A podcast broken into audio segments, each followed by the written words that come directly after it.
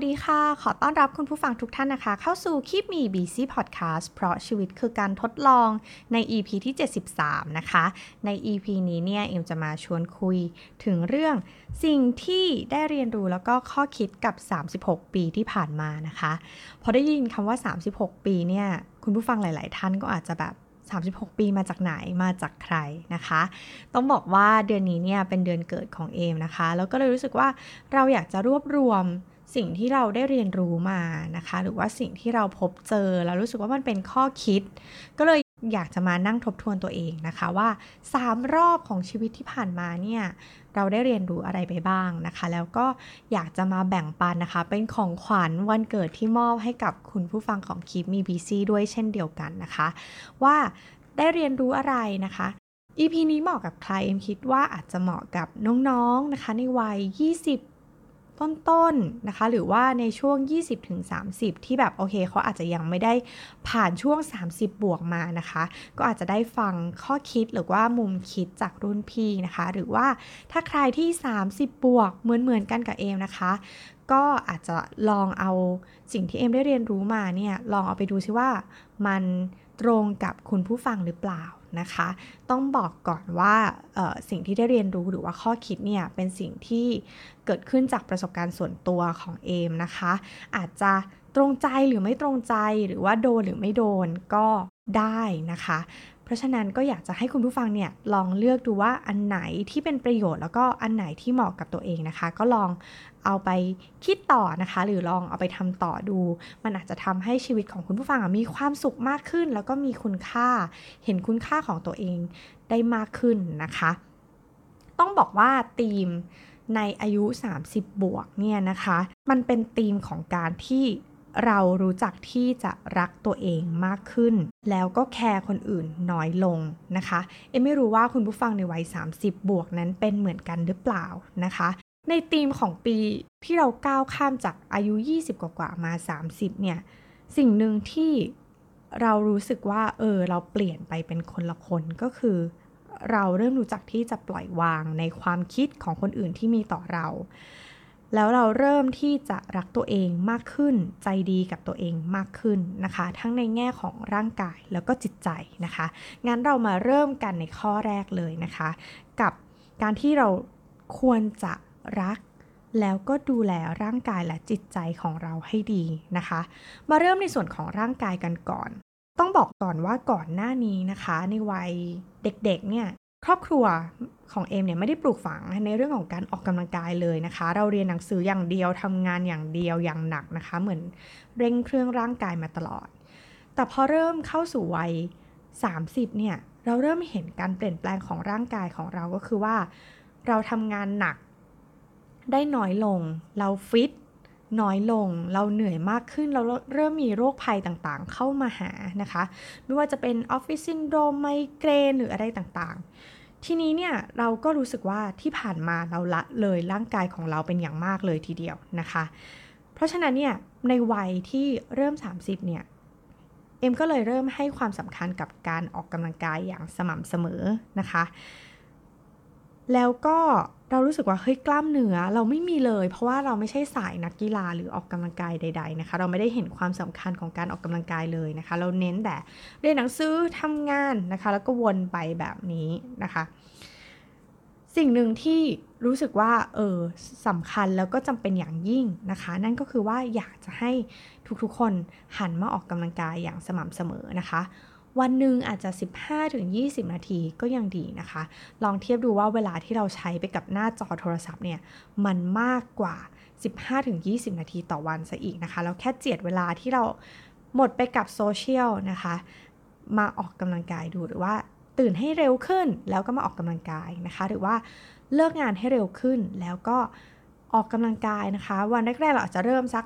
10 นาที 15 นาทีก่อนนะคะ แล้วหลังจากนั้นเนี่ยเราจะออกกำลังกายได้มากขึ้น เพราะว่าร่างกายเราเนี่ยมันเริ่มมีการพัฒนาแล้ว มันเริ่มเห็นความเปลี่ยนแปลงแล้วนะคะ หรือว่าคนอย่างเอมเนี่ยนะคะก็คือออกกำลังกายพอ 10 นาที รู้สึกว่าเฮ้ยโหชุดนี้ต้องซักแล้วเพราะเหงื่อออกแล้ว ออกกำลังกายยังไม่ทันคุ้มค่าการซักเสื้อ ออกกำลังกายหรือชุดออกกำลังกายเลยนะคะ ก็จะมีการออกกำลังกายให้รู้สึกว่าคุ้มก็คือ 30 นาทีเป็นต้นไปนะคะ เราอาจจะเริ่มก้าวเล็ก ๆ ก่อนสำหรับคนที่ไม่เคยออกกำลังกายเลยนะคะสำหรับใครที่ออกกำลังกายอยู่แล้วนะคะ สิ่งหนึ่งที่เอมได้เรียนรู้มาก็คือว่าทุกอย่างต้องมีความพอดีนะคะ ในหลาย ๆ EP นะคะ ล่าสุดเนี่ยเราก็มีคุยกันถึงเรื่องออกกำลังกายเกือบทุก ๆ EP เลยนะคะ ตอนนี้ก็คือเอ็มก็กลับมาออกกำลังกายอย่างสม่ำเสมอและเกือบทุกวันเลยทีเดียว แต่ว่ามันเหมือนร่างกายมันไม่ได้พักเลยนะคะเพราะออกกำลังกายหนัก ๆ บ่อย ๆ เนี่ย ก็เลยต้องกลับไปหาคุณหมอกายภาพอีกแล้วนะคะ ด้วยสาเหตุที่เปลี่ยนไปก็คือ ก่อนหน้านี้เนี่ยเราไปด้วยอาการออฟฟิศซินโดรมนะคะ ตอนนี้กลายเป็นออกกำลังกายหนักนะคะ แล้วก็ ร่างกายไม่ค่อยได้พัก เพราะฉะนั้นทุกอย่างเนี่ยต้องอยู่บนพื้นฐานของความพอดีนะคะ ยังไม่จบในส่วนของร่างกายนะคะ ร่างกายเนี่ยนอกจากออกกำลังกายแล้วเนี่ยยังมีเรื่องของการนอนนะคะ ก่อนหน้านี้หลาย ๆ คนอาจจะเคยได้ยินว่า อุ้ยจะไปห่วงเวลานอนอะไรทำไมนะคะ เรามีเวลานอนในโรงตั้งเยอะแยะนะคะ อีกอีกตั้งนานนะคะ มีคุณหมอท่านหนึ่งที่เอ็มอ่านเจอแล้วก็รู้สึกว่าดีนะ ท่านก็บอกว่าก่อนที่เราจะลงลงเนี่ยการที่เรานอนไม่พอเนี่ยมันทำให้เรา suffer จากโรคภัยไข้เจ็บอะไรก่อนที่เราจะตายด้วยซ้ำนะคะ หลายคนอาจจะออกกำลังกายอย่างสม่ำเสมอ แต่ว่าถ้าพักผ่อนไม่เพียงพอนะคะ เราก็จะร่างกายของเรามันก็จะรู้สึกว่าเหนื่อยอ่อนกว่าที่ควรจะเป็นนะคะ แล้วเอ็มก็มีอาการก่อนหน้านี้ก็คือว่า เอ็มคนนอนน้อยมากๆ นอนดึก แล้วก็ตื่นเช้าไปทำงานนะคะ มันก็จะเกิดอาการเพลีย และพอนอนไม่มีคุณภาพนะคะ มันก็จะทำให้ความจำอะไรต่างๆของเราอะ่ะ มันเบลอๆ เราจะรู้สึกว่าตัวเองแบบงงๆนะคะ ความจำไม่ดีเหมือนเดิม เราสึกว่าเฮ้ยเราโง่ลงหรือเปล่า หรือเพราะว่าเราแก่แล้วนะคะ ปรากฏว่าจริง ๆ แล้วพอเริ่มกลับมานอนเร็วขึ้นนะคะ แล้วก็ออกกำลังกายเนี่ยมันก็ทำให้การนอนของเราเนี่ยมันดีขึ้น อยู่แล้วโดยอัตโนมัตินะคะ เรารู้สึกว่าความจำของเราดีขึ้น แล้วมีสมองที่ปลอดโปร่งในการทำงานดีขึ้น เพราะฉะนั้นเนี่ยก่อนที่คุณจะสงสัยว่าเฮ้ยตัวเองเป็นอัลไซเมอร์เป็นโน่นเป็นนี่เกี่ยวกับสมองหรือเปล่านะคะ ให้ถามตัวเองคำแรกก่อนว่า เรานอนดี เรานอนพอหรือเปล่านะคะ ถ้ายังไม่ลองกลับไปแก้ปัญหาที่การนอนของเราก่อนนะคะ ต่อมา ออกกำลังกายแล้วนอนแล้วนะคะ อีกอันนึงก็คือเรื่องอาหารการกินค่ะ พอด้วยวัยที่เพิ่มมากขึ้นเนาะเราก็กลับมากินอาหารที่ดีขึ้นนะคะ อาจจะเพราะว่าเราเริ่มแพ้อาหารอะไรบางอย่าง เอ็มไม่รู้ว่าคุณผู้ฟังของคิมี่บีซี่เป็นเหมือนกันหรือเปล่านะคะ พอเริ่มอายุ 30 เนี่ย เราจะเคยแพ้ในสิ่งที่เราไม่เคยแพ้มาก่อนนะคะ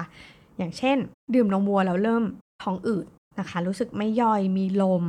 นะคะ แล้วก็ปรับเปลี่ยนเป็นนมพืชแทน หรือว่า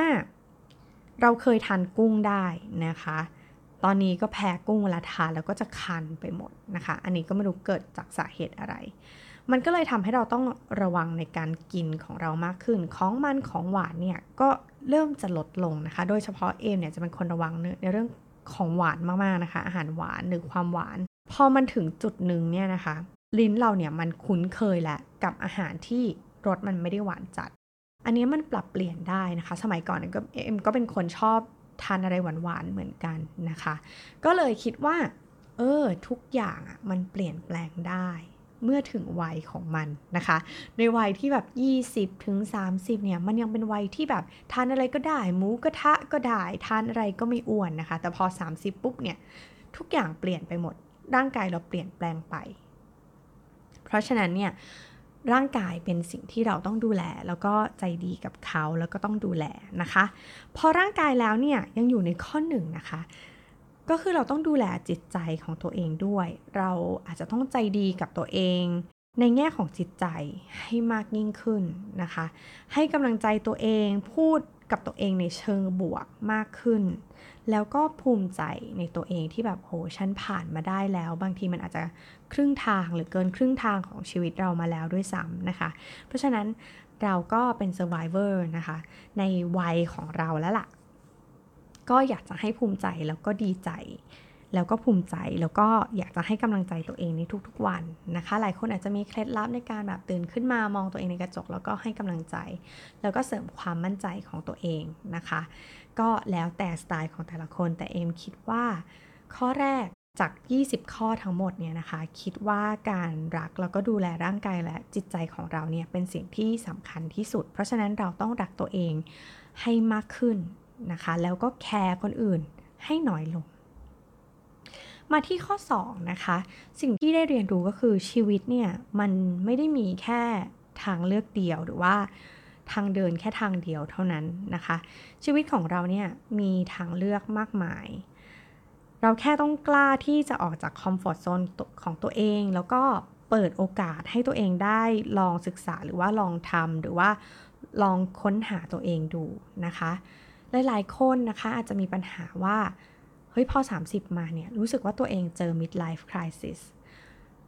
เราเริ่มรู้สึกว่าเฮ้ยเราอยู่ครึ่งครึ่งกลางๆ เรามีรุ่นพี่นะคะที่เติบโตมีหน้าที่การงานแล้วแล้วก็มีรุ่นน้องที่กำลังไล่หลังมา ซึ่งเป็นเด็กรุ่นใหม่ เขาอาจจะเก่งเรื่องเทคโนโลยี หรือว่ามีหัวคิดที่แบบโอ้โหครีเอทกว่าเราอะไรเงี้ยนะคะ เราก็เริ่มตั้งคำถามกับตัวเองว่าจริง ๆ แล้วตัวเราเก่งอะไรทำอะไรได้ดี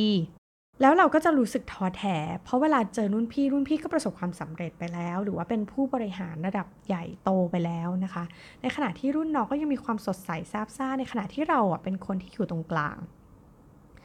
เราก็ตั้งคำถามว่าเราควรจะไปต่อหรือเราควรจะพอแค่นี้กับอาชีพปัจจุบันของเรานะคะ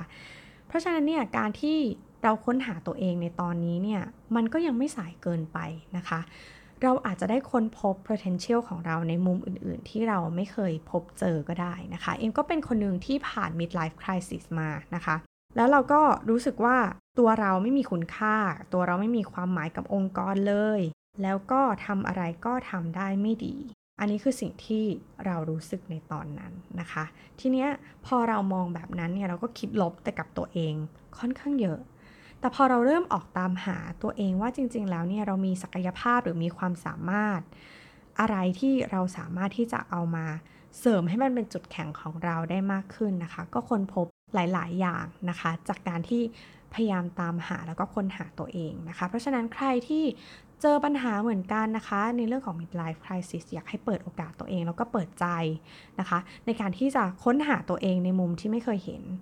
ล่าสุดเพิ่งเจอนะคะใน Twitter อันหนึ่งของอคุณอเล็กซ์นะคะ ซึ่งเป็นผู้คิดค้น business model canvas นะคะ เขาบอกว่ามันมีกราฟอยู่ 2 อัน กราฟเนี่ยกราฟแท่งกราฟแรกเนี่ยนะคะ เป็นกราฟที่ค่อนข้างจะสั้นๆ เตี้ยๆ เลยนะคะ เขาบอกว่าอันเนี้ยคือสิ่งที่เราคิดว่า potential เราเป็นนะคะ แต่มันมีอีกกราฟหนึ่งซึ่งอยู่ข้างๆกันเป็นกราฟที่สูงปรี๊ดเลยนะคะ เขาบอกว่ากราฟเนี้ยมันชื่อ กราฟของ potential ที่จริง ๆ แล้วคุณมีแต่คุณไม่รู้นะคะ เพราะฉะนั้นเนี่ยสิ่งที่เราแบบมีความสามารถในการที่จะทำเนี่ยมันอาจจะมากกว่าสิ่งที่เรารู้ก็ได้นะคะ เพราะฉะนั้นเนี่ยอยากจะให้เปิดโอกาสให้กับตัวเองให้ได้แบบ มีพื้นที่ในการทดลองว่าเฮ้ย เออสิ่งนี้มันเป็นสิ่งที่เราถนัดเป็นสิ่งที่เราชอบทำแล้วมีความสุขหรือเปล่านะคะ เพราะว่าทางเดินในชีวิตเนี่ยมันไม่ได้มีแค่ทางเดียว มันอาจจะมีตั้งหลายทางเพียงแต่ว่าเราไม่ได้เปิดโอกาสให้ตัวเองได้ไป explore หรือว่าไปค้นหานั่นเองนะคะ ข้อ 3 นะคะ ก็คือว่าเราต้องไม่ดูถูกตัวเองค่ะเพราะว่าอย่างที่เอมบอกว่าความสามารถของเราเนี่ยมันมีมากกว่า ที่ตัวเรารู้ เราแค่ต้องทดลองแล้วก็ออกสำรวจเท่านั้นเองนะคะ ถ้าแม้กระทั่งตัวเราเนี่ยยังไม่เห็นคุณค่าในตัวเองเลยเนี่ย มันไม่มีทางเลยที่คนอื่นเขาจะไม่เห็นคุณค่าของตัวเรา เพราะฉะนั้นก่อนอื่นถ้าเรารักตัวเองไม่ดูถูกตัวเองนะคะ เราก็จะสามารถที่จะนำความสามารถที่เรามีทั้งหมดเนี่ยออกมาได้อย่างเต็มประสิทธิภาพนะคะ ข้อที่4นะคะ เอ็มรู้สึกว่าสิ่งที่ยากที่สุดคือการเข้าใจตัวเอง มันเหมือนจะเป็นสิ่งที่ใกล้ตัวเรามากที่สุด แต่มันเป็นสิ่งที่ยากที่สุดเลยนะคะ ต้องบอกว่าตลอดชีวิตที่ผ่านมาเนี่ย ตัวเราเองเนี่ยมักจะพยายามเข้าใจคนอื่นว่า เฮ้ยทำไมคนอื่นเขาถึงทำแบบนั้นทำไมคนอื่นเขาถึงทำแบบนี้นะคะ เรามักจะมองออกไปรอบๆตัวมากกว่า แต่พอถึงวัยที่แบบ 30 ปุ๊บเนี่ยนะคะ เอ็มรู้สึกว่าตัวเราอะเริ่มหันมามองตัวเองมากยิ่งขึ้น พยายามจะเข้าใจว่าเฮ้ยที่เราเติบโตมาเราเป็นคนแบบนี้เนี่ยเพราะเราถูกเลี้ยงดูมาแบบนี้หรอ เพราะเรามีสังคมแบบนี้หรอ หรือว่าเรามี experience อะไรที่ไม่ดีกับเพื่อนในกลุ่มนี้หรอ เลยทำให้เรารู้สึกว่าเราแวดระวังในการคบหาเพื่อนอะไรอย่างเงี้ยนะคะ ซึ่งมันสนุกมากกับการที่ได้เข้าใจตัวเองได้รู้จักตัวเองมากขึ้น ซึ่งการเข้าใจตัวเองแล้วก็รู้จักตัวเองเนี่ยเป็นสิ่งสำคัญมาก ๆ เลยนะคะ ที่จะทำให้เราสามารถที่จะเสริมสร้างความมั่นใจให้กับตัวเองได้ว่าเฮ้ยเราเข้าใจตัวเองว่าจริง ๆ แล้วอะเราเป็นคนแบบนี้นะ แต่ว่าสิ่งที่เราอาจจะต้องแสดงออกไปให้คนอื่นเห็นอะมันอาจจะต้องเป็นอีกแบบหนึ่งด้วยหน้าที่การงาน แต่ลึกๆแล้วเราเข้าใจ แล้วก็รู้จักตัวเองอย่างดีว่าลึกๆแล้วเราเป็นคนแบบไหนนั่นเองนะคะและถ้าคุณเปิดโอกาสให้ตัวเองได้สำรวจตัวเอง แล้วเราก็อาจจะได้เห็นว่าเฮ้ยในหลาย ๆ มุมเนี่ย เราไม่เคยเข้าใจตัวเองเลย แล้วเราก็จะรู้สึกสนุกที่จะได้เออเข้าใจตัวเองมากขึ้น เราจะมีความสุขมากขึ้นว่าอ๋อเออเข้าใจแล้วที่เราเป็นแบบนี้เพราะอะไรนะคะ ด้วยวัยที่มาถึง 35 แล้วเนี่ยอย่างของเอมนะคะ เอมก็รู้สึกว่ามันสนุกมากที่ได้เข้าใจตัวเอง แล้วก็ ตอนนี้ก็จะมีเพื่อนนะคะที่มีลูกเขาก็จะอ่านหนังสือวิธีการเลี้ยงลูกอะไรต่างๆ พอเรามองย้อนกลับไปเนี่ยบางทีเรารู้สึกว่าเฮ้ยคุณพ่อคุณแม่เราหัวทันสมัยมากในการที่เราเขาเลี้ยงเรามาแบบนั้น หรือบางอย่างอืมมันอาจจะโบราณไปหน่อยสำหรับการเลี้ยงของเรา มันก็เลยแบบการการเลี้ยงของครอบครัวเราอะนะคะ มันก็เลยทำให้เราเติบโตมาแบบนี้นั่นเอง แต่ว่าสุดท้ายแล้วทุกอย่างเนี่ยมันหล่อหลอมให้เราเป็นเราในทุกวันนี้ แต่ไม่ได้หมายความว่า เราเปลี่ยนแปลงไม่ได้ อะไรที่เราคิดว่ามันดีก็ให้คงไว้อะไรที่เออเราคิดว่ามันเป็นจุดด้อยของเรา หรือเป็นสิ่งที่เราต้องปรับปรุงก็เอาไปปรับปรุงนะคะ เราก็จะได้รู้สึกว่าเฮ้ยสนุกกับมันมากขึ้น แล้วพอเราโฟกัสกับตัวเองมากขึ้นนะคะเราก็จะเริ่มมีความพึงพอใจในการที่เป็นตัวเรา เป็นเราในสไตล์เรามากขึ้น แล้วก็ไม่ได้ไปห่วงกังวลกับคนอื่นๆ รอบตัวมากๆนะคะ เพราะว่าเรารู้สึกว่าเฮ้ยเรายังเรายุ่งกับการค้นหาตัวเองหรือเข้าใจตัวเอง มากกว่า แล้วมันสนุกกว่า เราก็จะเริ่มเลิกที่จะแบบสอดสายหาความเข้าใจในคนอื่นทำไมคนนั้นเป็นอย่างนั้นคนนั้นเป็นอย่างนี้นะคะ เพราะว่าเขาแค่มีประสบการณ์หรือว่าการเลี้ยงดูหรือพื้นเพอะไรต่างๆ แตกต่างจากเราเท่านั้นเองนะคะ ข้อ 5 นะคะ ชีวิตเนี่ย จริงๆ แล้วมันมีอยู่ 2 ปัจจัยเท่านั้นเองค่ะ มันคือปัจจัยที่เราควบคุมได้ กับปัจจัยที่เราควบคุมไม่ได้นะคะ ถ้าเราเข้าใจแบบนี้เนี่ย อะไรที่เราควบคุมไม่ได้ เราจะยอมรับมันว่า เออ บางอย่างมันมันควบคุมไม่ได้จริง ๆ แม้ว่ามันจะใกล้ตัวกับเรามากที่สุดนะคะ อย่างเอ็มเคยเล่าในพอดแคสต์ครั้งหนึ่งก็คือว่า ในตอนที่ไปเรียนที่อังกฤษเนี่ยมีความจำเป็นจะต้องตรวจวัณโรคนะคะ ก่อนที่จะไปขอวีซ่านักเรียน แล้วก็ดันไปเจอจุดในปอดนะคะ ซึ่งโหพยาบาลหมอที่ศูนย์ที่ตรวจเนี่ยก็บอกว่าเป็นวัณโรคชัวร์เลยนะคะ แล้วก็จำได้วันนั้นก็คือร้องไห้นะคะลงบนเดินลงถนนสีลมเลยแบบรู้สึกว่าโหมันเสียใจมากร้องไห้แบบไม่อายใครเลย เพราะว่าความพยายามทั้งหมด ปัจจัยที่เราควบคุมทั้งหมดอะคะ่ะ มันเป็นเรื่องที่อย่างการเรียนหนังสือการสอบให้ได้คะแนนนะมันเป็นปัจจัยที่เราควบคุมได้ เราพยายามแล้วมันน่าจะได้เหมือน พยายามมากเราก็จะได้มาก พยายามน้อยเราก็จะได้น้อยนะคะ แต่พอมาถึงในเรื่องของปัจจัยเรื่องสุขภาพอย่างเงี้ยมันควบคุมไม่ได้จริง ๆ แม้ว่ามันจะเป็นร่างกายของเราก็ตามนะคะ บางทีเราอาจจะต้องยอมรับมันว่า ออมันเป็นปัจจัยที่ฉันเปลี่ยนแปลงอะไรมันไม่ได้ มันเกิดขึ้นมาแล้วนะคะ หรือว่าบางอย่างเป็นพันธุกรรมที่มันเกิดขึ้น เราควบคุมมันไม่ได้จริง ๆ มันเกิดขึ้นแล้วนะคะ เพราะฉะนั้นเราอาจจะต้องยอมรับ แล้วก็ทำใจกับมัน แล้วก็ไม่เครียด เพราะว่าเฮ้ยเราทำอะไรกับมันไม่ได้จริง ๆ นอกจากหาทางเลือกในการที่จะแก้ปัญหามันว่าเออจะทำยังไงให้มันดีขึ้น จะทำยังไงให้มันเมนเทน แล้วก็พยายามกลับเข้าสู่ปัจจัยที่เราควบคุมได้นะคะ อะไรที่เราควบคุมได้พยายามทำได้ด้วยขีดความสามารถของเรา ถ้าเราเข้าใจแบบนี้ว่าชีวิตมันก็มีแค่นี้แหละ มันมีแค่ 2 ปัจจัยเท่านั้นเอง ควบคุมได้ มันก็อยู่ในขอบเขตในความสามารถของเรา แต่อะไรที่มันควบคุมไม่ได้ มันก็ต้องปล่อยวางแล้วก็ปลง หรือว่าบางทีก็จะต้องยอมรับแล้วก็ไม่เครียดกับมันนะคะ ข้อที่ 6 นะคะก็เราอะ จะมีเวลาสำหรับสิ่งที่เราคิดว่ามันสำคัญแล้วก็จำเป็นในชีวิตนะคะ ถ้าคุณคิดว่าเงินทองคือสิ่งที่จำเป็นที่สุดในชีวิตของคุณ คุณก็จะหาเวลาในการไปเพิ่มรายได้ของตัวเองนะคะทำยังไงก็ได้ให้เงินมันงอกเงยขึ้นมา ถ้าคุณคิดว่าสุขภาพมันสำคัญ คุณก็จะ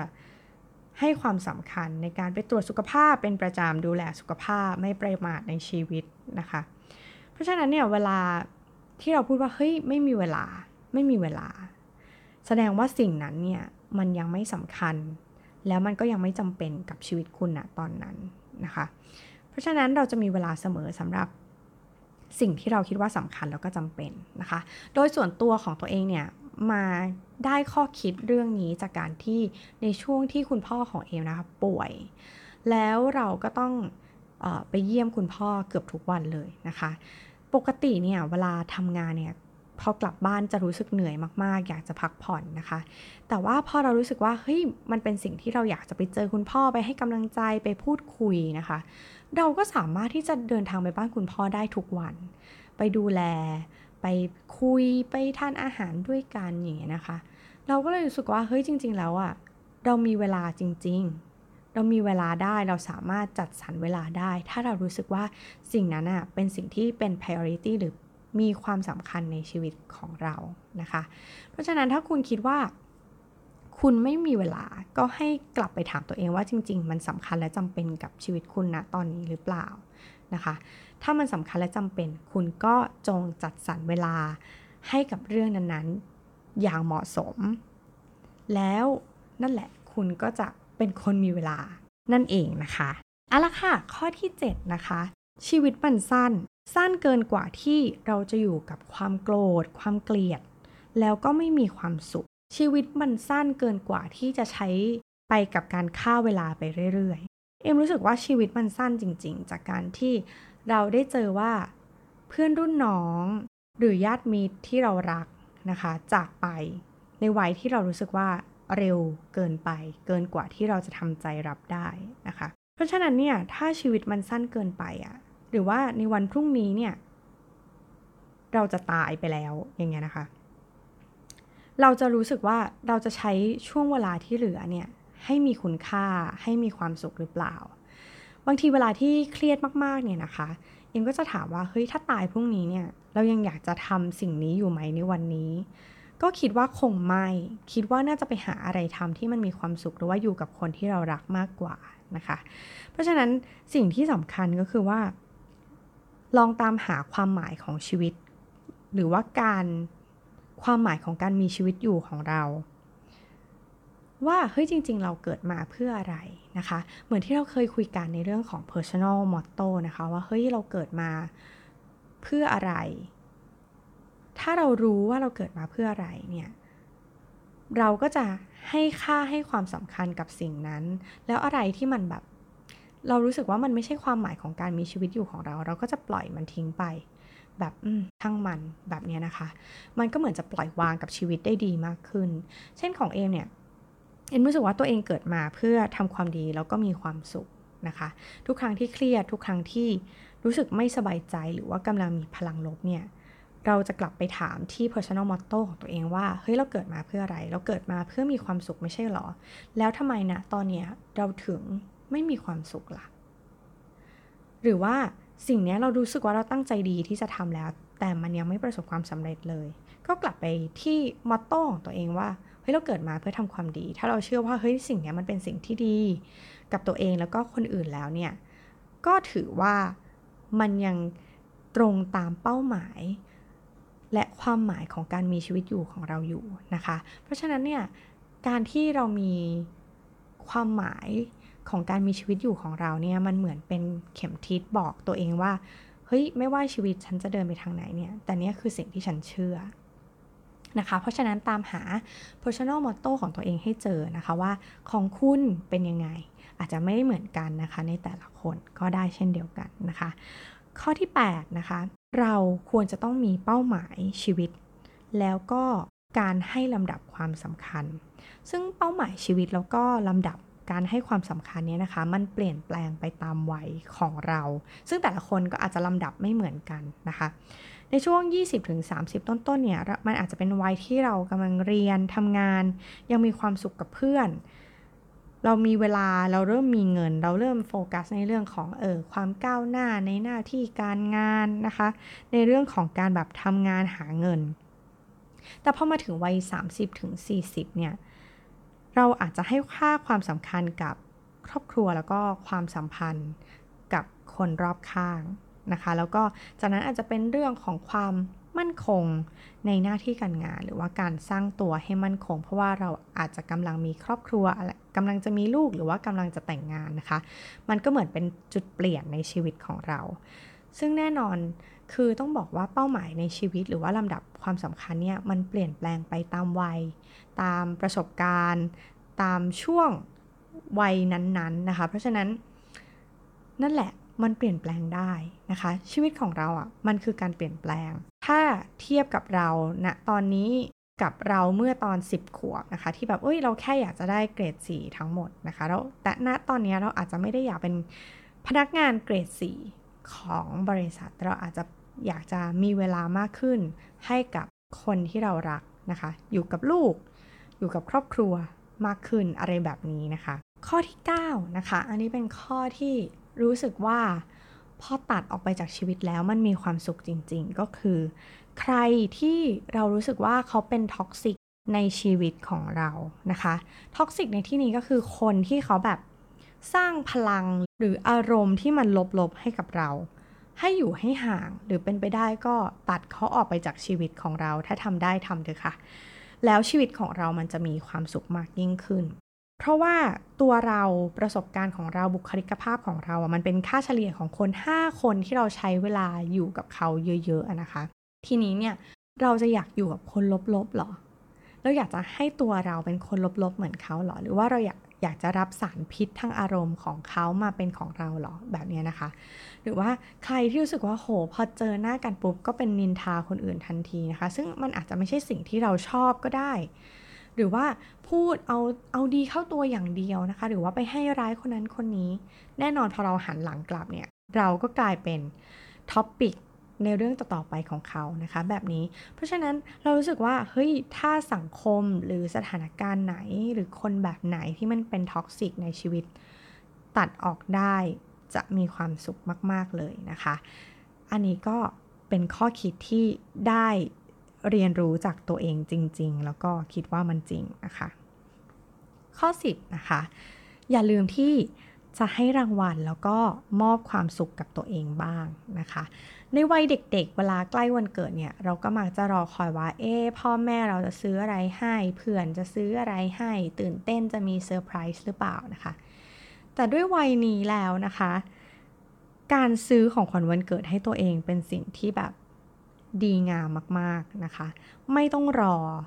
แล้วก็ไม่ต้องคาดหวังจากคนรอบข้างด้วยแบบ เวลาที่เราอยากจะจะได้อะไรเก็บเงินแล้วก็นี่แหละโอกาสพิเศษของฉันซื้อให้ตัวเองนะคะ มันเหมือนให้รางวัลตัวเองแบบขอบคุณนะ ในหนึ่งปีที่ผ่านมาที่แบบใช้ชีวิตมาอย่างดีนะคะ หรือว่าการให้รางวัลกับตัวเองแบบเมื่อเวลาที่เราทำอะไรสำเร็จสักอย่างหนึ่งก็ให้รางวัลกับตัวเองสักนิดนิดหน่อยหน่อยนะคะ มันอาจจะต้องใช้เงินเป็น incentive บ้าง เป็นแรงจูงใจหรือว่าขับเคลื่อนในการทำงานของเราในในการทำงานในการใช้ชีวิตของเราบ้างนะคะ ก็ดีเหมือนกัน เช่น ถ้าออกกำลังกายแล้วเนี่ยได้ตามเป้าหมายที่วางไว้ ก็ซื้อกางเกงออกกำลังกายใหม่ให้ตัวเองสักตัวหนึ่งนะคะ หรือว่าออกไปกินอะไรดีๆ สักมือหนึ่งแบบนี้นะคะ ก็ไม่ต้องรอคอยจากคนอื่น อะไรที่เราดูแลตัวเองได้ ให้รางวัลตัวเองได้ก็ทำนะคะ ไม่ต้องรอความหวังความสุขจากคนอื่น เพราะว่าเราสามารถที่จะสร้างความสุขจากเงินของเราเองได้นะคะ แล้วก็อีกอย่างหนึ่งก็คือเราควรจะต้องหาสิ่งที่เราทำแล้วเรามีความสุขให้เจอนะคะ เวลาที่เราเครียดเรามีกิจกรรมอะไรที่ทำให้เออมันผ่อนคลายความเครียดของเราได้บ้าง หรือว่าเวลาที่เราแบบมีเวลาว่าง กิจกรรมอะไรที่เราทำแล้วเรามีความสุขนะคะ แบ่งเวลาให้กับ me time นะคะ ก็คือเวลาของตัวฉันเองบ้างนะคะ ใครที่มีลูก มีสามีนะคะ ยังไงก็ต้องแบบขอแม่ไปนวดหน้าสักหนึ่งชั่วโมงนะ คุณพ่อช่วยดูแล คุณลูกให้หน่อยอะไรแบบนี้นะคะเอ็มรู้สึกว่าไม่ว่าจะยังไงเนี่ย คุณก็ควรจะต้องแบ่งเวลามาดูแลตัวเอง ให้ตัวเองมีความสุข แล้วก็รู้สึกว่าได้พักจากสิ่งอื่นๆ แล้วก็กลับมาโฟกัสที่ตัวเองนะคะ เพราะฉะนั้นอย่าหลงลืมสิ่งนี้ไปนะคะ ต่อไปนะคะเป็นข้อ 11 น่าจะเป็นสิ่งที่ได้เรียนรู้เกี่ยวกับเรื่องเงินเงินทองทองนั่นเองนะคะ สิ่งที่ได้เรียนรู้ในเรื่องเงินก็คือว่าเงินอาจจะไม่ใช่สิ่งที่แบบสำคัญที่สุด แต่ก็เป็นปัจจัยที่ทำให้เราแบบเกิดความสะดวกสบายขึ้นมาในชีวิต มีความมั่นคงในชีวิต นะคะ เพราะฉะนั้นยังไงอะชีวิตเราอะมันน่าจะหนีจากเรื่องเงินเงินทองทองไม่ได้แน่นอน เพราะฉะนั้นข้อ 11 ที่ได้เรียนรู้ก็คือ ไม่ว่ายังไงเราก็ต้องมีเงินค่ะ ไม่ว่าจะเป็นเงินเก็บเงินออมเงินลงทุนอสังหาริมทรัพย์ ไม่ว่าเราจะแต่งงานไม่แต่งงานแต่งงานมีลูกหรือไม่มีลูกมีแฟนหรือไม่มีแฟนยังไงเราก็ต้องใช้เงินนะคะ เพียงแต่ว่าการวางแผนการใช้เงินของแต่ละคน แต่ละรูปแบบของการใช้ชีวิตมันอาจจะแตกต่างกันไปนะคะ สิ่งหนึ่งคือเงินสำรองฉุกเฉินยังไงก็ต้องมี เพราะว่าเราไม่รู้ว่าอะไรจะเกิดขึ้นบ้าง อย่างในสถานการณ์โควิดนะคะ เราก็ไม่คิดว่ามันจะลากยาวมาจนถึง 1 ปีถึง 2 ปีแล้วลอก 3 แล้วลอก 4 แล้วเราไม่เคยรู้เลยนะคะ ความมั่นคงของชีวิตของเรามันก็แบบถูกสั่นคลอนไปเรื่อยๆพอเห็นสถานการณ์ที่มาเกิดความไม่มั่นคงแบบนี้แล้วเนี่ย การที่เรามีเงินสำรองเอาไว้เผื่อฉุกเฉินในกรณีต่างๆเนี่ยมันก็ทำให้เหมือนเวลาเราเจอเรื่องอะไรนะคะ เราก็ตกลงมาบนเบาะนุ่มๆ ไม่ได้แบบ ตกปุ๊บนะคะ เจอคอนกรีตแข็งๆ เลย อย่างน้อยเราก็ยังมี buffer ในชีวิตที่จะทำให้เฮ้ยเราได้มีเวลาคิดอ่านที่จะแบบปรับเปลี่ยนชีวิตหันเหชีวิตของตัวเองไปในทางไหน มันก็ยังมีเวลาให้เราได้คิดนะคะ มันจะ ก็จะได้ทำให้เราเนี่ยตัดสินใจอะไรในเรื่องสำคัญสำคัญในชีวิตเนี่ยได้ดียิ่งขึ้นนั่นเองนะคะ ยังไงทุกคนก็ต้องลงทุนนะคะ ยิ่งลงทุนเร็วยิ่งดีนะคะ อันนี้จากใจของคนที่ออมเร็วแต่ลงทุนช้าอย่างเอมนะคะ รู้สึกว่าเสียดายถ้าเรารู้จักการลงทุนเนี่ยเร็วกว่านี้เนี่ยมันน่าจะทำให้เรามีเงินสำหรับอนาคต ได้มากขึ้นและเติบโตได้อย่างรวดเร็วมากขึ้น เพียงแต่ว่าการลงทุนเนี่ยอาจจะต้องเลือกวิธีที่เหมาะกับบุคลิก หรือว่าการใช้ชีวิตของเรานะคะ หลายคนอาจจะเป็นแบบ risk taker นะคะ ชอบความเสี่ยงมากๆวือหวามาก ๆ ชอบเล่นแบบหุ้นอะไรเงี้ยก็อาจน่าจะเหมาะ แต่สำหรับคนที่รู้สึกว่าเเรื่อยๆนะคะ อาจจะไม่ต้องการความหวือหวามาก อาจจะไม่ต้องโฟกัสมาก ก็อาจจะเป็นสายกองทุน แบบนี้นะคะ ก็ลองเลือกแบบที่เหมาะกับตัวเอง แต่ไม่ว่ายังไงก็ต้องลงทุนนะคะ และถ้าใครในงานหลักของตัวเองเนี่ย เรารู้สึกว่าเฮ้ยรายได้มันแบบไม่ได้เพียงพอที่โอเค อาจจะเพียงพอในการใช้จ่าย แต่ว่าอาจจะไม่ได้ทำให้เราเกิดความรู้สึกว่าเราร่ำรวยหรือว่ามีแบบเงินเหลือกินเหลือใช้ อาชีพเสริมก็อาจจะเป็นสิ่งที่สำคัญ มันจะกลับไปการที่เราตามหาตัวเอง มาดูว่าความชอบความถนัดของตัวเอง คืออะไร แล้วก็กลับมา utilize นะคะ ความชอบความถนัดเรื่องนั้นของตัวเอง แล้วก็ทำให้มันแบบสามารถที่จะทำเป็นเงินได้ อันนี้ก็จะเป็นสิ่งที่ดีมากๆ เพราะว่าเราก็จะมีความสุขด้วยว่า เพราะว่ามันเป็นสิ่งที่เราถนัดเป็นสิ่งที่เราชอบนั่นเองนะคะ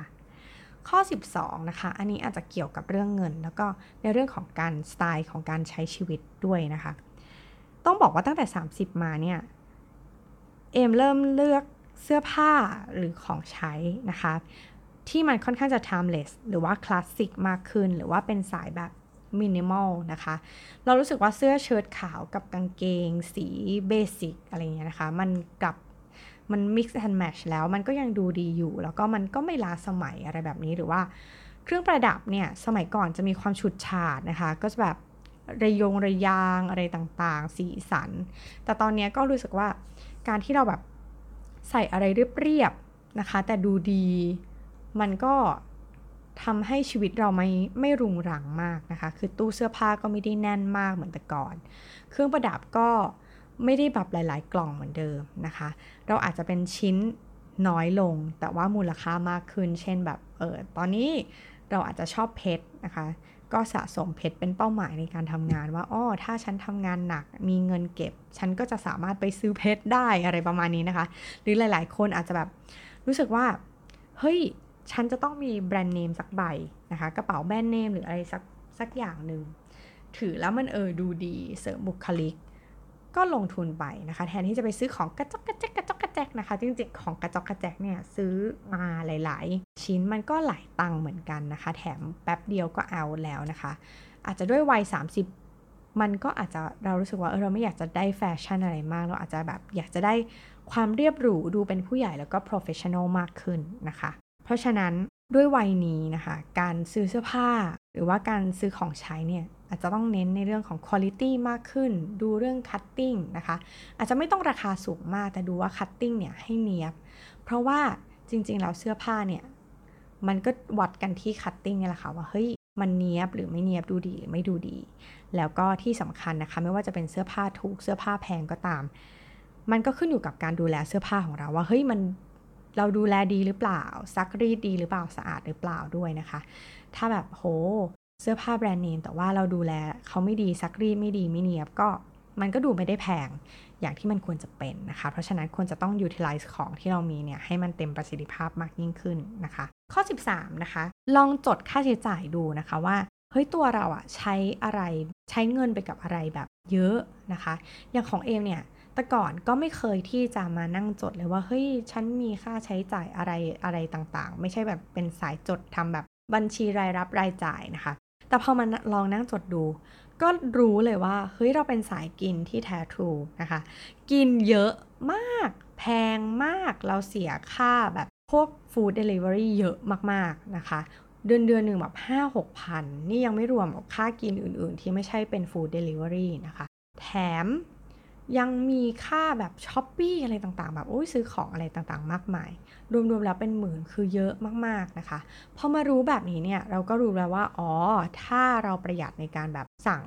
food delivery เนี่ยเราก็ลองทำเองสลับบ้างอะไรอย่างเงี้ยนะคะ ก็ save เดือนเดือนหนึ่งเนี่ยได้หลายพันบาทเหมือนกันนะคะ ใครที่กำลังหาวิธี save cost อยู่เนี่ยก็อาจจะลองไปดูซิว่าเฮ้ยค่าใช้จ่ายอันไหนที่ของเราที่มันเป็นก้อนค่อนข้างใหญ่ แล้วก็เราจะปรับลด มันได้ยังไงบ้างนั่นเองนะคะ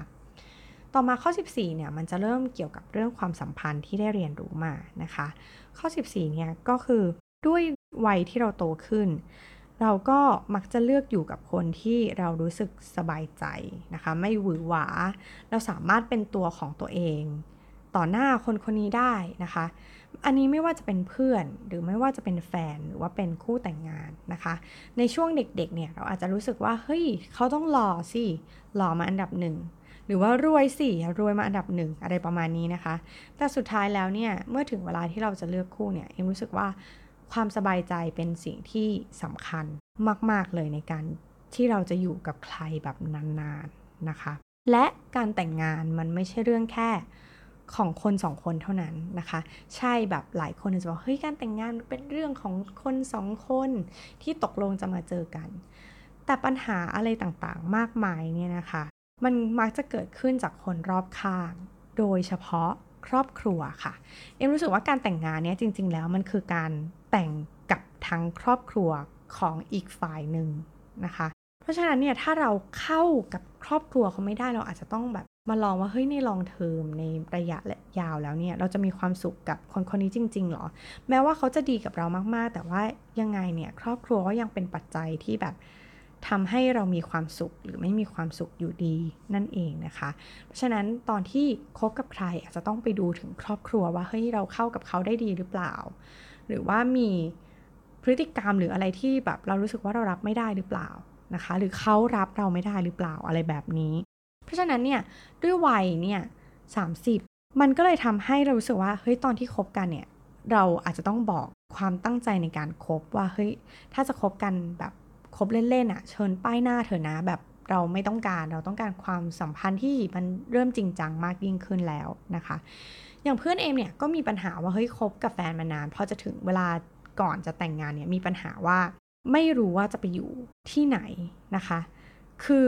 ผู้ชายก็อยากให้ผู้หญิงเนี่ยมาอยู่กับครอบครัวของตัวเองนะคะ ในขณะที่ผู้หญิงเนี่ยก็รู้สึกว่าไม่ comfortable ที่จะไปอยู่กับบ้านฝ่ายชาย อยากจะมีบ้านของตัวเองมากกว่า ซึ่งเรื่องเล็กๆ น้อยๆ แบบนี้เนี่ยนะคะ มันทำให้บั่นทอนความสัมพันธ์ของคู่แต่งงานหรือว่าที่สามีภรรยาเนี่ยมาหนักตอนหนักแล้วนะคะ เรื่องอะไรเล็กๆน้อยๆเนี่ยบางทีบางอย่างมันก็ไม่สามารถปล่อยผ่านได้ ถ้ามันส่งผลกระทบกับ ความสัมพันธ์ในระยะยาวของเรานะคะ เพราะฉะนั้นถ้าเราคิดว่าเราจะคบกับคนนี้จนถึงขั้นแต่งงาน ก็อาจจะต้องดูตั้งแต่ตัวเขาเอง ครอบครัวของเขา หรือว่าคนรอบๆข้างเขาด้วยนะคะ ทั้งนี้เพื่อความสบายใจของตัวเราว่า สามีดีแสนดี แต่ว่าโห เจอแบ็กกราวด์ข้างหลังแล้ว ถึงขั้นพังะเลยอะไรประมาณนี้นะคะ เพราะฉะนั้นก็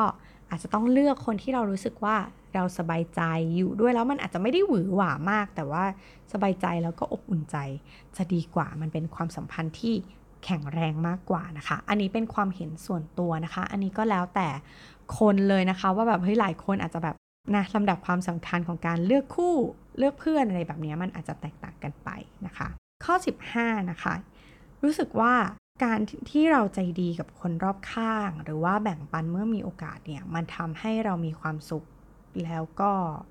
รู้สึกว่าชีวิตของเรามันมีความหมายมากยิ่งขึ้นนะคะ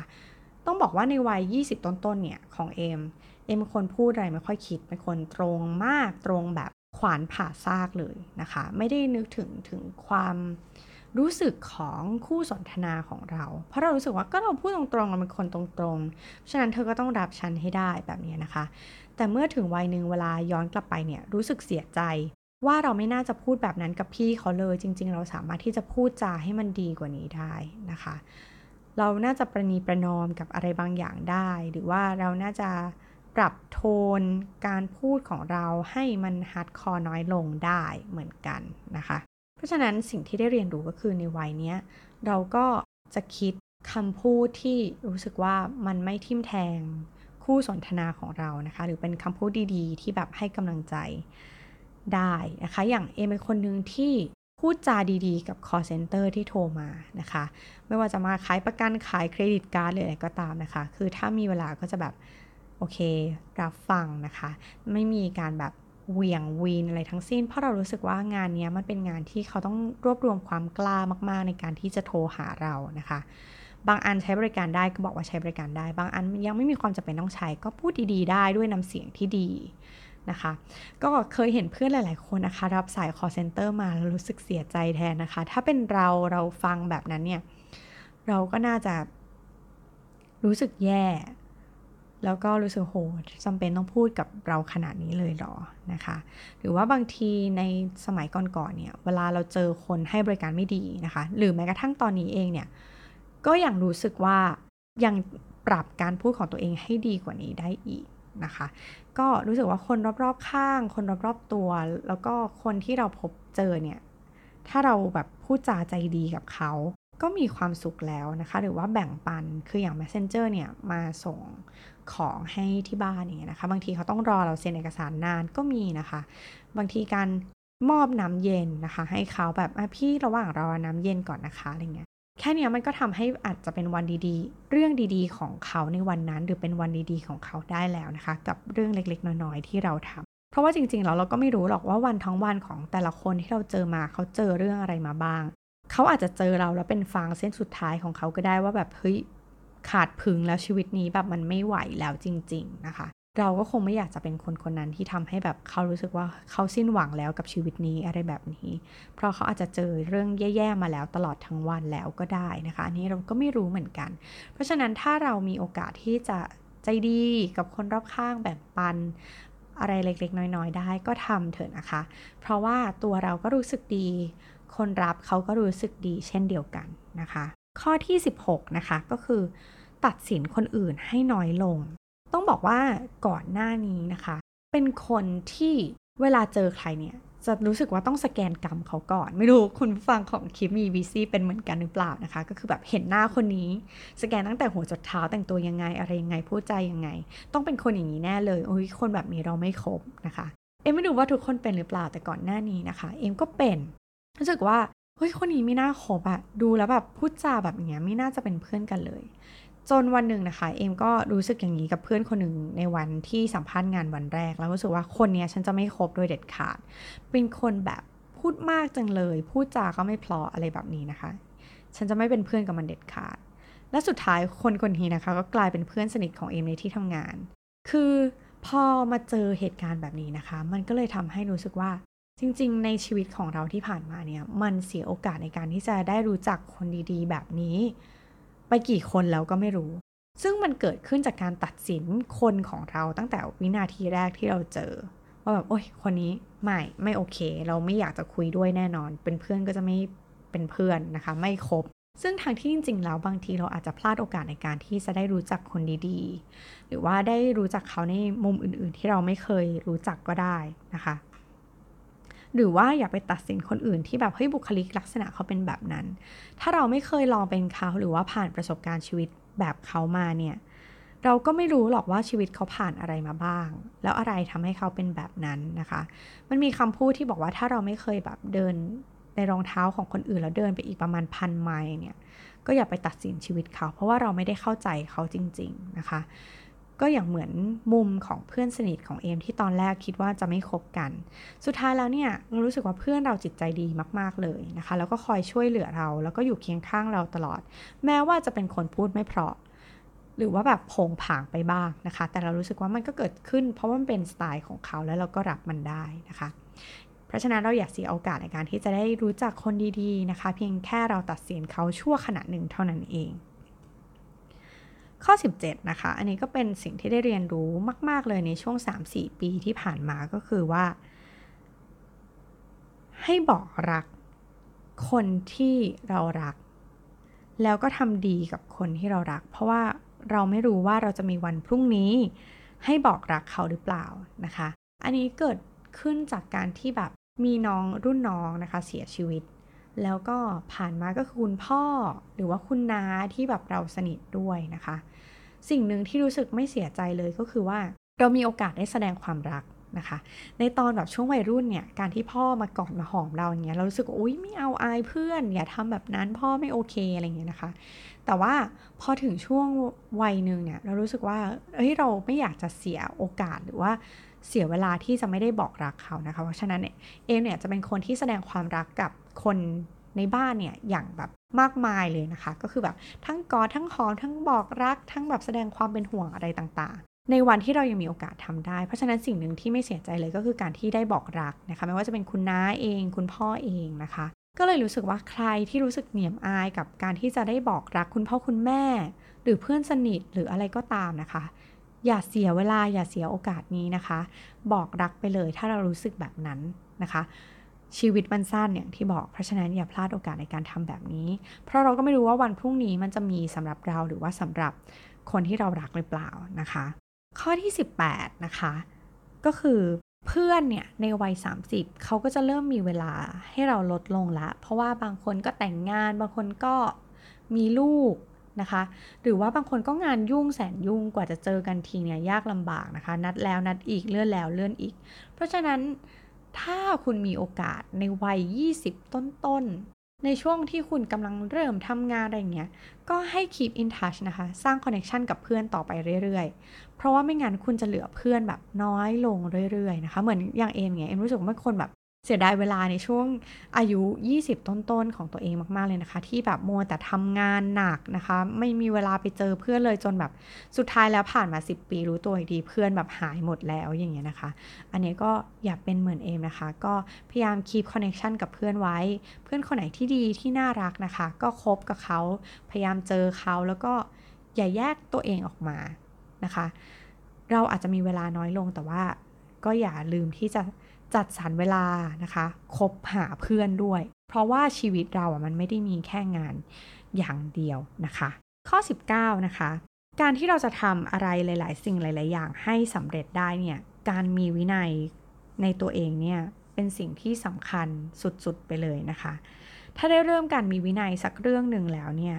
ก้าวต่อๆไปในเรื่องอื่น ๆ มันก็จะไม่ได้ยากมากนะคะ การมีวินัยเนี่ยมันคือการแบบเหมือนคอนโทรลตัวเอง พอเราโตมาเนี่ยเราไม่ได้มีพ่อแม่มาคอยแบบควบคุมชีวิตเรา หรือว่าคอยมาดูแลชีวิตเราอีกแล้ว ชีวิตเราเราก็ดูแลตัวเอง เพราะฉะนั้นการมีวินัยในตัวเองเนี่ยมันให้ผลที่มันแตกต่าง คนที่ประสบความสำเร็จมักจะมีวินัยในตัวเองนะคะ หลาย ๆ คนที่เราเคยพูดถึงกันนะคะ ก็ตื่นเช้ามาออกกำลังกาย นั่งสมาธิ เริ่มทำงานในตอนเช้าจนเสร็จหรืออะไรอย่างเงี้ยนะคะ คือถ้าเขาตั้งเป้าแล้วเขาทำเขามีแบบเป้าหมายที่ชัดเจน แล้วก็เพิ่มวินัยไปเอ็มก็เชื่อว่าหลายสิ่งหลายอย่างเนี่ย เราก็จะสามารถที่จะสำเร็จได้ ไม่แตกต่างจากคนอื่นๆเหมือนเหมือนกันนะคะ ข้อสุดท้ายนะคะ ข้อ 20 ก็คือ อย่าหยุดที่จะเรียนรู้นะคะ เพราะว่าปัจจุบันเนี้ยโลกมันแบบเปลี่ยนแปลงไปแบบไวมาก ๆ เราจะต้องมี growth mindset ว่าแบบเฮ้ยเราจะต้องเรียนรู้สิ่งใหม่ ๆ ตลอดเวลา การที่เราได้รู้เรียนรู้สิ่งใหม่เป็นของขวัญ เป็นสิ่งที่แบบทำให้เรารู้สึกว่าเฮ้ยฉันยังหายใจอยู่นะคะ เพราะว่าการเปลี่ยนแปลงมันเกิดขึ้นแบบเร็วมาก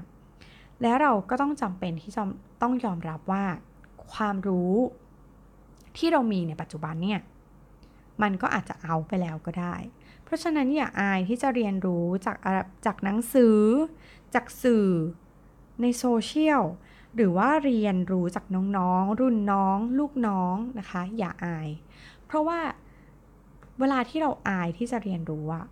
คือมันอายมากกว่าที่เวลาที่เราไม่รู้อะไรเลย เราอาจจะต้องเปิดใจให้กว้างมากขึ้น เพราะว่า เด็กๆ เดี๋ยวนี้นะคะเขาก็เก่งมากๆ อย่างน้องๆ ในทีมของเอเนี่ยก็เก่งมากๆ เลยนะคะ เรารู้สึกว่า เอ้ยเขาก็เป็นโรโมเดลของเราเหมือนกันว่าอ๋อเด็กรุ่นใหม่เขาทำงานแบบนี้นะคะ เพราะฉะนั้นเราอาจจะต้องเปิดใจให้กว้าง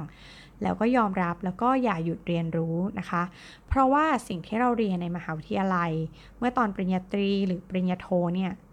มันเอาไปแล้วนะคะ เอ็มว่าตอนนี้ก็น่าจะ 50-60%แล้วล่ะ ที่เหลือมันคือประสบการณ์ที่เรามี ถ้าเราต่อยอดกับแขนงความรู้อะไรใหม่ ๆ เนี่ย มันก็จะทำให้เราเป็นบุคคลที่มีคุณภาพมากขึ้นนะคะ อันนี้ก็เป็น 20 ข้อนะคะที่ได้เรียนรู้มาผ่านประสบการณ์ 36 ปีนะคะ ก็หวังว่าจะเป็นประโยชน์กับคุณผู้ฟังของ Keep Me Busy นะคะ ข้อไหนที่รู้สึกว่า เอ้ย ตรงใจ มีประโยชน์ก็ปรับไปปรับใช้นะคะ แต่ว่าบางข้อเราอาจจะเห็นไม่ตรงกันก็ไม่เป็นไร เพราะว่าเราก็มีประสบการณ์ที่มันแตกต่างกันนะคะ แต่ใครที่แบบมีจุดที่เรียนรู้นะคะ ถ้าเราอยู่ในวัยใกล้ๆกันนะคะ ก็มาแบ่งปันกันได้ ทั้งใน Facebook Page ของ The Infinity นะคะ Facebook Page ของ Kimi BC หรือว่าจะไปพูดคุยกันในบล็อกดิของ The Infinity ก็ได้เช่นเดียวกันนะคะ ก็หวังว่า EP นี้จะชื่นชอบกันนะคะ EP นี้ลาไปแล้ว สวัสดีค่ะ